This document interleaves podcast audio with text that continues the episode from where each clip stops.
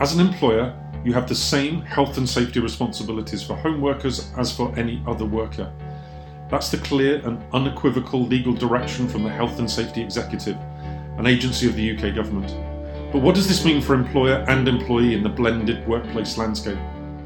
Earlier this month, we pulled together four of the world's best well-being, ergonomics, and human factors thought leaders to probe what that statement might mean for the big plans you're being called on to make today for workplace programs that may take years to deliver. Joining me were ergonomist Kirsty Angerer from AstraZeneca, psychologist Jo Yarker of Birkbeck University and Affinity Health at Work, the health and safety executives Matt Birtles and Duncan Young Darlingin from Australia, head of health and wellbeing at Lendlease. These Ask Leesman events are devoid of slide presentations, with all of the time instead dedicated to answering your questions on the subjects that matter to you and your employees. The following is a short excerpt of the main talking points, but as always, we hope it provides valuable insight and plenty of food for thought.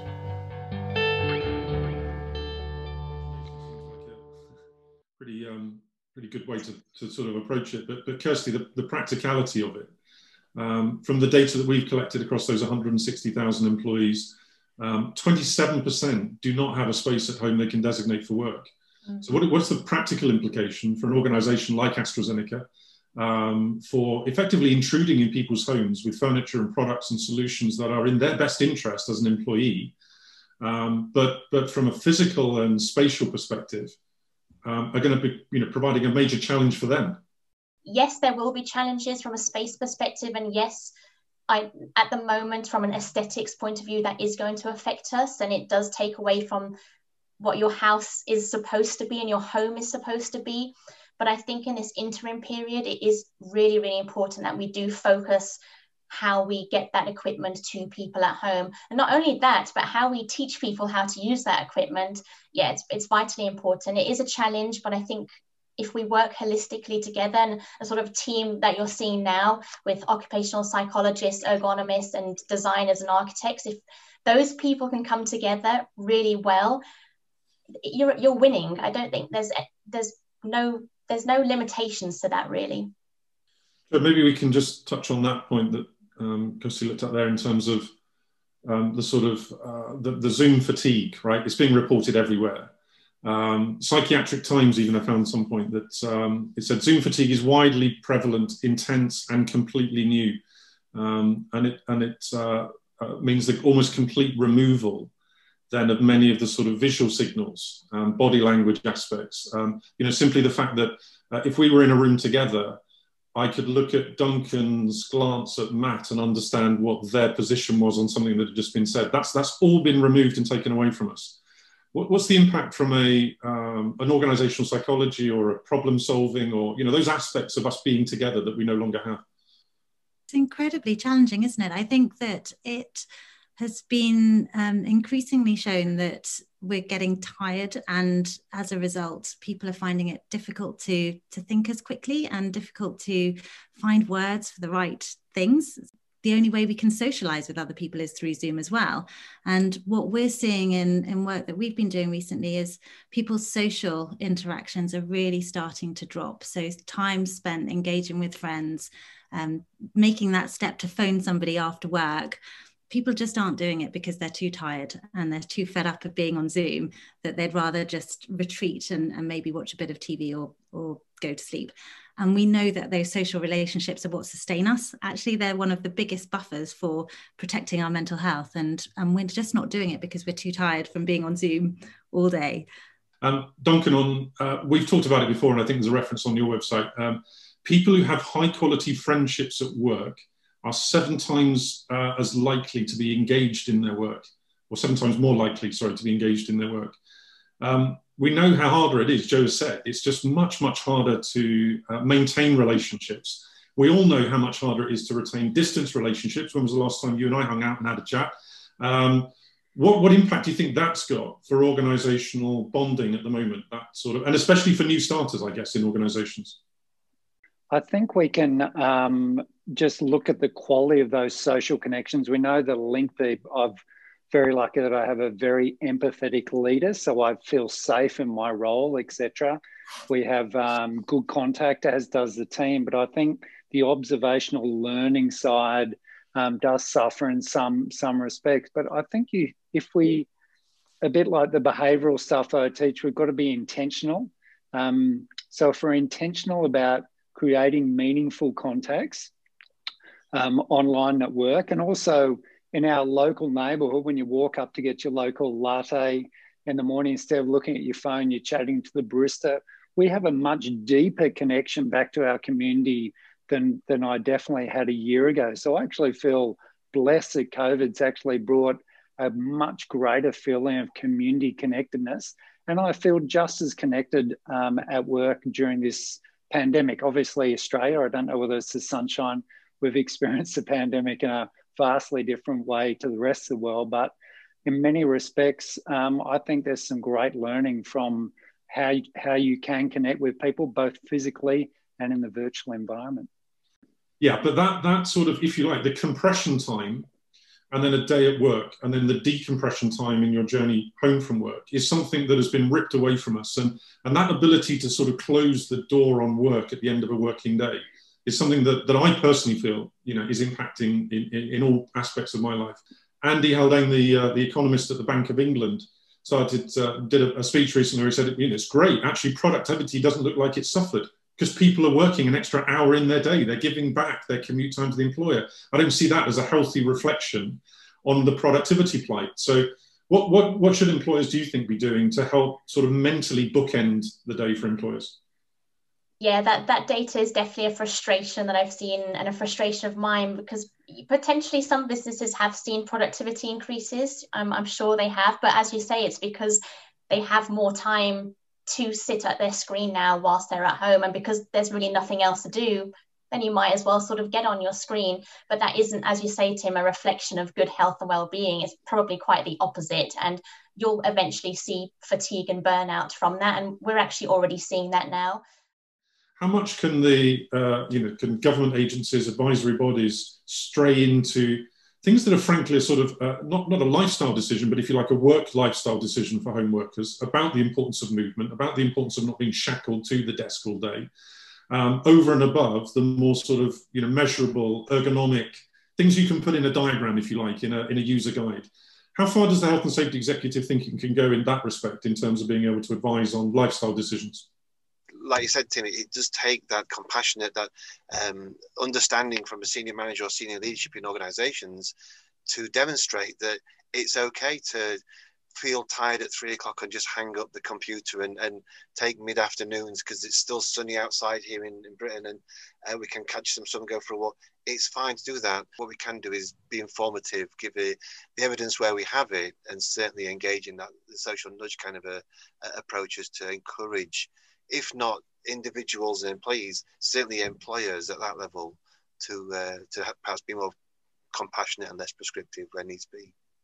Jo, this this must be in your professional work rather than your academic work. This must be an absolute minefield for executive leadership at the moment, trying to understand, well, you know, where they're allowed to stray, where they're allowed to go. We need our senior leaders to role model um, and make explicit that they are willing to give us space as employees to really focus on those basics at the moment because if we don't we're all going to be in a really serious um, condition come another year.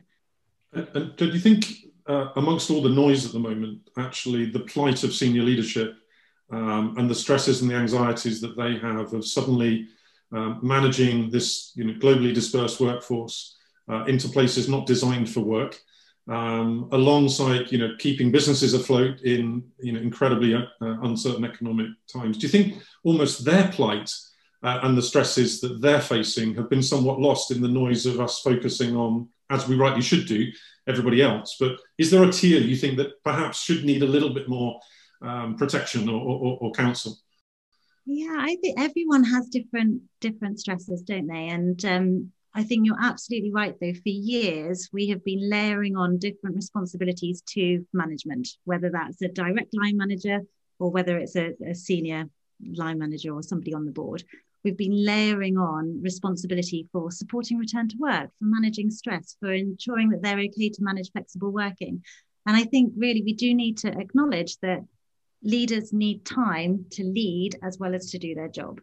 So a whole whole new skill set needs to be developed around a sort of you know Zoom uh, emotional intelligence, actually being able to read people's emotional and physical state via a window no bigger than a postage stamp on your screen. So a real challenge. Um, Duncan, um, again, another one of your uh, conference platform case studies uh, that springs to mind out of what Jo was saying there around um, Cal, Cal Newport's sort of deep work. Um, you know, that idea that, that certain work activities really need some very deep, deep introversion, that, that idea of absolute focus. For me, as, an, as, a, as a leader of the business, frankly, home was that place, right? You didn't go to the office for that stuff. You, you, you retreated to home. You were off grid. If it was in your diary as a home working day, people left you alone and you had full and much greater control over your diary.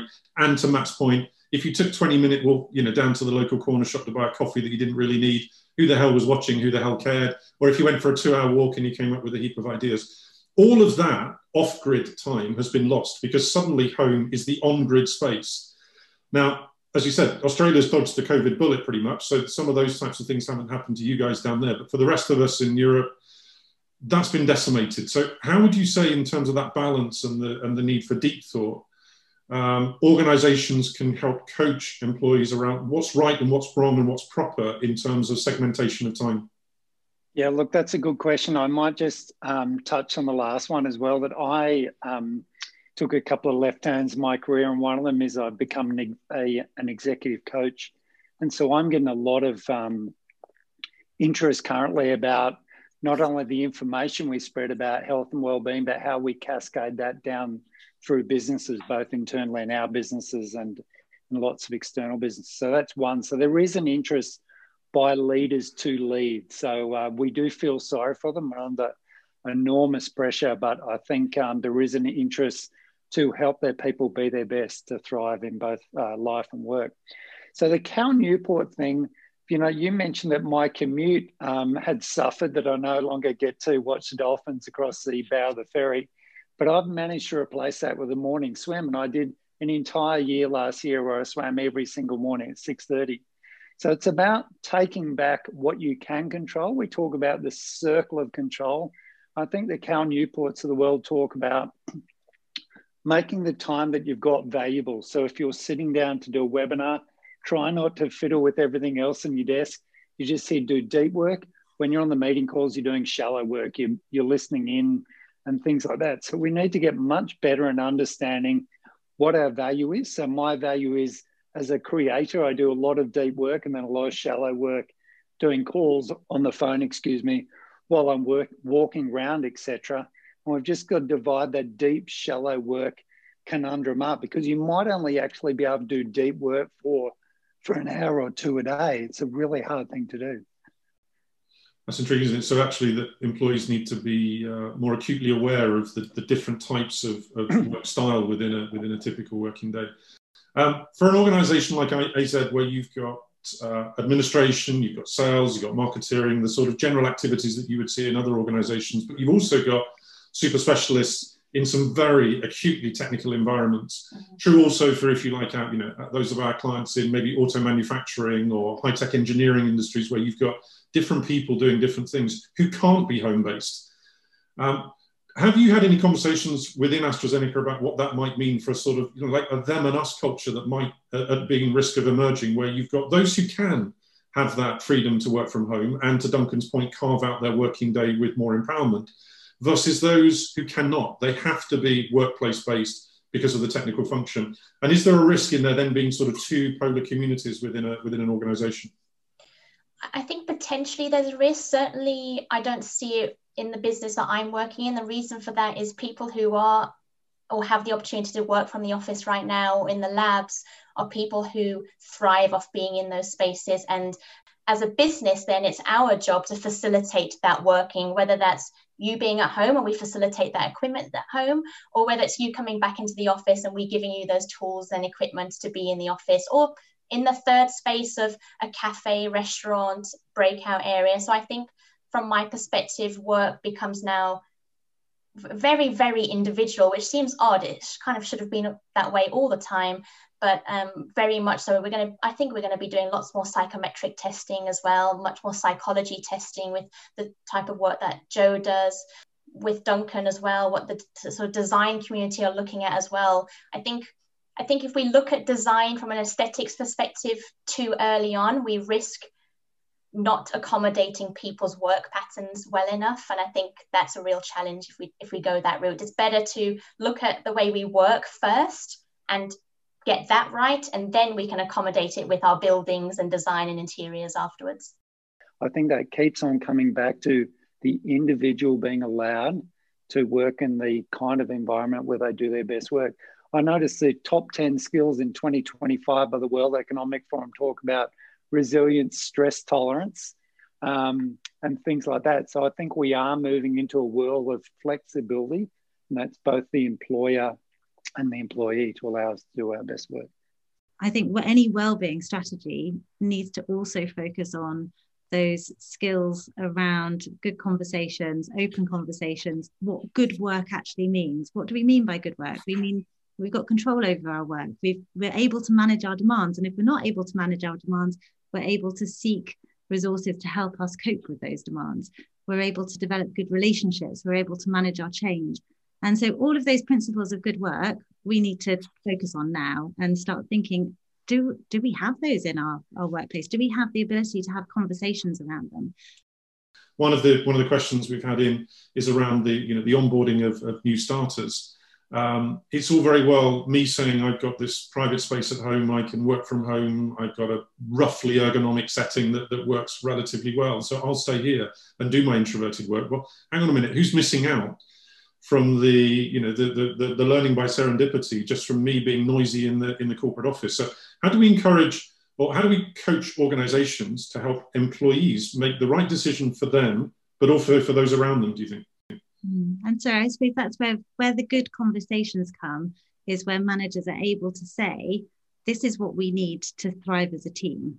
And for people to have conversations as a group and as a team to say, actually, this is what works for you, but this works for me. So where do we meet in the middle? Um, and so by having those good conversations, we can be much more inclusive um, and look at the team together um, and have conversations as a team and perhaps setting little boundaries around, you know, these are our core hours. They're not going to work for everyone. Everyone has to make a compromise, but let's see where the non-negotiables are and work within it. Yeah, I think that's that's that's the really interesting point, really, almost, isn't it? That, that at the moment everybody is being sympathetic to the need to offer compromise. I wonder once we're all carrying uh, uh, vaccines in our arm, there are other versions available other than AstraZeneca, um, whether that sort of uh, our um, sympathy and flexibility around what we see from others um, also starts to sort of dissipate. Um, heaps of coverage in the news at the media uh, uh, in the news media at the moment around um, the idea of you know new Zoom etiquette that etiquettes actually are sort of dropping, standards are, are declining. Um, it's not just track pants below the camera, you know, the zoom camera line that you don't see. It's the stuff that's happening suddenly above uh, in the in the lens shot that, that people are seeing because this, I mean, this is straying right onto the peripheries of um, you know human factors and ergonomics, but the settings that you know are behind us, the if you like, the professionalism that we bring to our role at work um, when we're on display. Um, I've been in more bedrooms in the last you know ten months than than in the rest of my my history. So, what what do you, what do you think organisations can be doing to coach employees around that sort of if you like, that sort of professional contract. Where does professionalism start and stop when you're a remote worker dialing in from your own personal space? Yeah, it's a really interesting one. So when I joined my as a new starter, new job, you, are sort of very excited, and that professionalism is very automatic. So you kind of your first month, you're dressing up for each day. You know, you're doing your hair and makeup, wearing all the right clothes, and being very professional, making sure the background is well lit and you know you're well lit as well. So but it, it does then start to deteriorate as you start to become more familiar and comfortable with your team and the people you're working with. And that that definitely does change. Um, i think actually it's brought some humbleness to working if i'm completely honest. I think certainly when i was a sort of a consultant previously and working with clients you'd maybe perhaps be more worried going into those types of meetings because you're meeting someone who you perceive to be much more senior than you. So you might have that little bit of fear across you. But when you're seeing someone opposite you with just a t-shirt on and a pair of shorts or whatever kind of brings you back down to earth a little bit and shows the empathy between you both and that you're here to do a job, but you're also human and you have as Jo was saying, a family behind you, or you're sharing with housemates, or you've got other things going on. And I, I think it's been quite a nice change, to be honest with you. I think certainly for things like this, webinars and panel discussions, potentially the professionalism does increase because you're on a platform now with multiple people across the world and you want to show your best self. But also, I wanted to touch on the well-being strategy side of things and maybe something a little bit controversial. I don't know if we should have a well-being strategy. I think it should just be our business strategy. I think it should just be at the beginning of the year, you're you have a target as a business to reach a certain number of sales, let's say for that year. Alongside that, you should have a well-being goal, I guess, or objective alongside that. It shouldn't be separate. It should be part of your business strategy because if you have healthy and well employees, you are only going to thrive as a business. Really interesting um, proposition then that actually that you, we, we, screw up the idea of a legislative compulsory approach to it um, and actually make it part of a sort of uh, much more sort of contract based. And uh, and you know much of our work at, the moment suggesting that in the future if you think about an employee applying for a new role it's always about what the employee can do for the organization. That's how you recruit people um, are we going to see an empowerment of employees who actually are sitting in a, in a in a job interview saying hang on a second what are you giving me? What is my infrastructure? What is my services? What are my access to senior leadership? Um, if they're constantly working remotely do i get access to them? Is my learning and development uh, supported not through structured learning but through the unstructured learning opportunities that suddenly are going to be taken away from us, or have to be formalized in a way that, that perhaps makes it a little bit more sort of clunky in terms of its application. Um, Duncan, how does this how does this transfer to an organisation like your own, where knowledge transfer in terms of design, construction, placemaking, you're creating communities. Barangaroo was a, a wasteland until Lend Lease and others came along and turned it into an incredible uh, destination location. So that, that, that thought leadership knowledge transfer, do you think that's sustainable if we all carry on working in this unstructured and extensively remote way? Workplaces, this is my own view, will shift in making sure that whenever people come to the office, it's really about creative, um, uh, the kind of work we do together, solving creative issues together versus we're just coming in to do emails and things like that. So I think workplace design will change to ensure that we're getting that observational learning. Yeah, just I mean something that we've been working on recently uh, in HC with other government departments. The one thing that I'm concerned about at the moment is uh, the way we manage the return to work and for many of us, this kind of working from home has been hugely beneficial. For all of us, it has some benefits, and we want to capture as much of that as possible. And the advent of hybrid working may well be that our office footprints are much reduced. We all need to make a few quid extra or save a few pounds to get out of this uh, the global situation we're in. Um, it always concerns me when we see the profit line of of reduced services. So we know roughly speaking, it's about 10,000 UK pounds a year to occupy somebody on a desk in an office somewhere. Ooh, we can save a fortune if we just get rid of half desks. Jo, one, of, one, of the, one, of the th- one of the things that this um, the pandemic has done is has thrust science into our living rooms through our TVs and our radios. And our, and our news media channels, um, you know, for those uh, in the UK, Dr. Chris Whitty and his, uh, his right hand uh, Jonathan Van Tam, Professor Jonathan Van Tam, are, are household names almost across the, the, country, and I'm sure other, other countries have got their equivalent. Do you think this is a new dawning? Um, I hope so, because we're a business driven by data and science, and we provide our clients with the data necessary for them to make data driven decisions. Um, just with some closing comments, my question to each of you, which we'll do in, in Circle, is we've got a whole load of people who are answerable to executive leadership what's the one message that you would ask them to take executive leaders about doing work differently or, or, or creating a better workplace future for their organizations? Uh, if they were in that, uh, on, that on a Zoom call with them tomorrow, um, what, what's the message, Kirsty, that you would like them to take? I think if, if you're an employee and you're going to speak to your leadership team, I actually think what would be worthwhile is creating champions around you around well-being. So get a group of people that are on the same mindset, the same wavelength about well-being. We all got caught with our pants down, maybe not most of us, when we left work. let's not do that when we are going into it. Treat it as change management. Get your comms sorted, get your engagement sorted, and get that planning sorted to have a, a good change management process as we do embrace going back into work, which will be a significant change to our colleagues and workforces. I, I would like them to ask themselves whether their managers are aware of and are confident in supporting the health and well-being of their teams. And if the answer is no, they need more information and they need more support and more training. Some great things happen when um, you're forced to change. I'd ask everyone just to reflect and then identify the spots that are working. They're the hot spots and invest more time in them. If you enjoyed that, head over to our website, leesmanindex.com, where you'll find more content on dealing with COVID working, as well as our latest insights, the quarterly journal, the Leesman Review, and our latest employee experience data on both office and home working.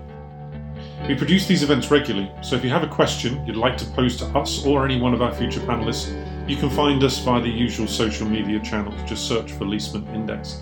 Thanks for listening, and we'll be back with you very soon.